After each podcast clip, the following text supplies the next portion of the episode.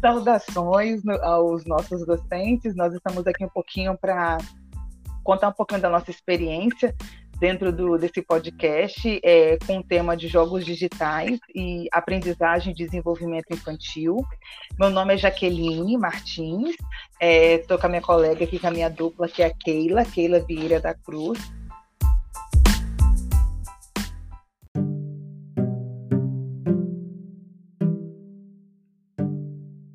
E nesse podcast nós trazemos informações a fim de esclarecer um pouco mais sobre as dúvidas existentes sobre essa temática de jogos digitais, aprendizagem e desenvolvimento infantil. E no momento que nós estávamos estudando, fazendo as leituras né, das referências, dos vídeos, dos artigos, trazendo um pouquinho até que a, a, a menção né, de Lina de Macedo, uma das grandes referências dentro dessa temática, o que, que a gente observou? A gente ainda se depara com alguns tabus, algumas dúvidas, às vezes por falta mesmo de conhecimento sobre é, esse tema de jogos digitais, mas a gente precisa, sim, compreender e sermos multiplicadores disso também, que os jogos digitais no, no desenvolvimento infantil, na verdade, ele tem tudo a ver por possibilitar esse desenvolvimento da criança né, dentro de vários aspectos, né? dentro do raciocínio, dentro da disciplina, né, Keila?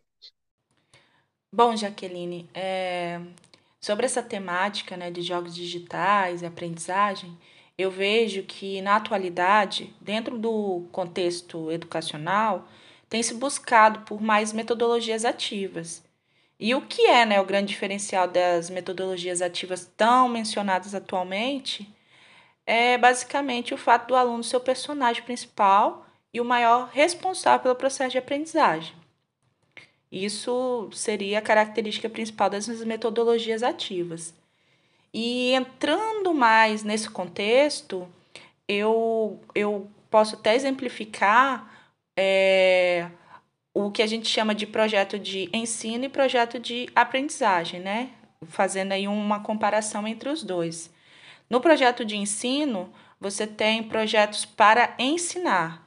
O projeto para ensinar, ele é feito por quem? Pelo professor, com estratégias e objetivos do professor e as ações que serão tomadas pelo professor. Já no projeto de aprendizagem, você tem é um projeto para aprender e não um projeto para ensinar. O projeto para aprender, o foco é de quem? É um foco no aluno.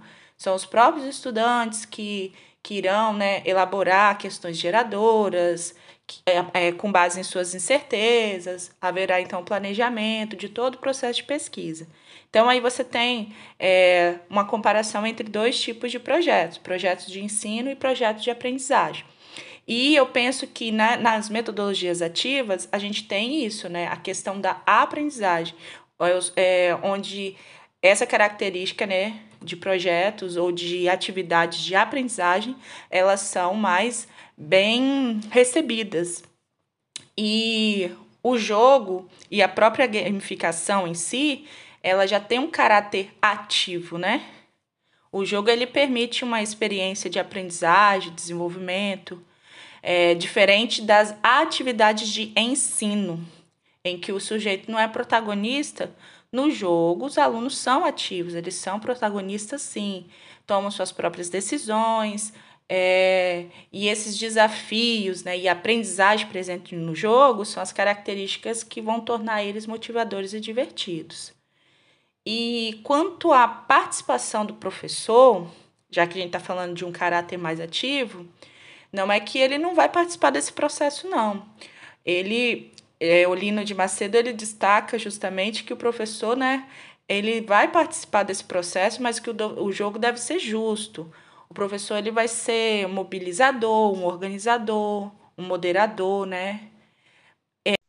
Uhum. E assim, é interessante você sinalizar, é, é, explicar dessa forma, porque o Lino de Macedo ele traz exatamente essa temática. Ele, é, ele defende de fato essa bandeira, né, dos, a importância dos jogos digitais, quando bem desenvolvido, quando bem explorado na sala de aula, tanto pelo aluno quanto pelo, professor, ele possibilita que consequências né, muito bem desenvolvidas, muito bem explicadas, trabalhando a coerência, a busca do sentido, a lógica do jogo, né, que a gente precisa ter essa compreensão também, e ela explora um mundo de conhecimento que antes do, da tentativa de se explorar é, esse tipo de metodologia, a gente fica muito limitado.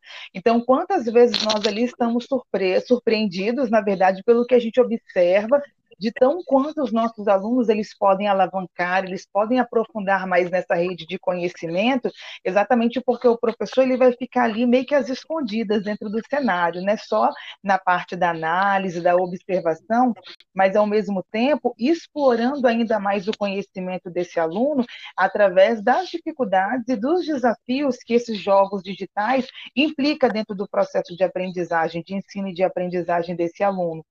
O interessante, o Keila, porque a gente não vai trazer apenas a realidade do conceito aprendizagem e, e, ensino. Isso trabalha, inclusive, com o próprio caráter dele, dele entender quais são os seus limites, da disciplina, do respeito às regras do jogo. Então, independente, é, inclusive, se ele vai ganhar, né? Claro que geralmente quando a pessoa ela entra em qualquer jogo, ela entra no intuito de ganhar a todo momento, mas ela também se colocar numa outra condição se de repente ela chegar a perder e não tomar isso como algo frustrante para ela na, na, no aprendizado. Pelo contrário, é uma forma dela treinar, dela se sentir envolvida para que cada vez mais ela possa se aperfeiçoar. E aí o professor, ele precisa estar exatamente nesse cenário, nessa observação, para conseguir identificar quais foram as fragilidades e as potencialidades né, de cada aluno dentro dessa logística de, de ensino-aprendizagem por parte do, dos jogos digitais. Então, por isso que a gente fala do contexto de aprendizagem, mas a gente também não pode deixar de lado primordialmente o contexto do desenvolvimento infantil que esses jogos eles vão explorar e vão possibilitar para os nossos alunos.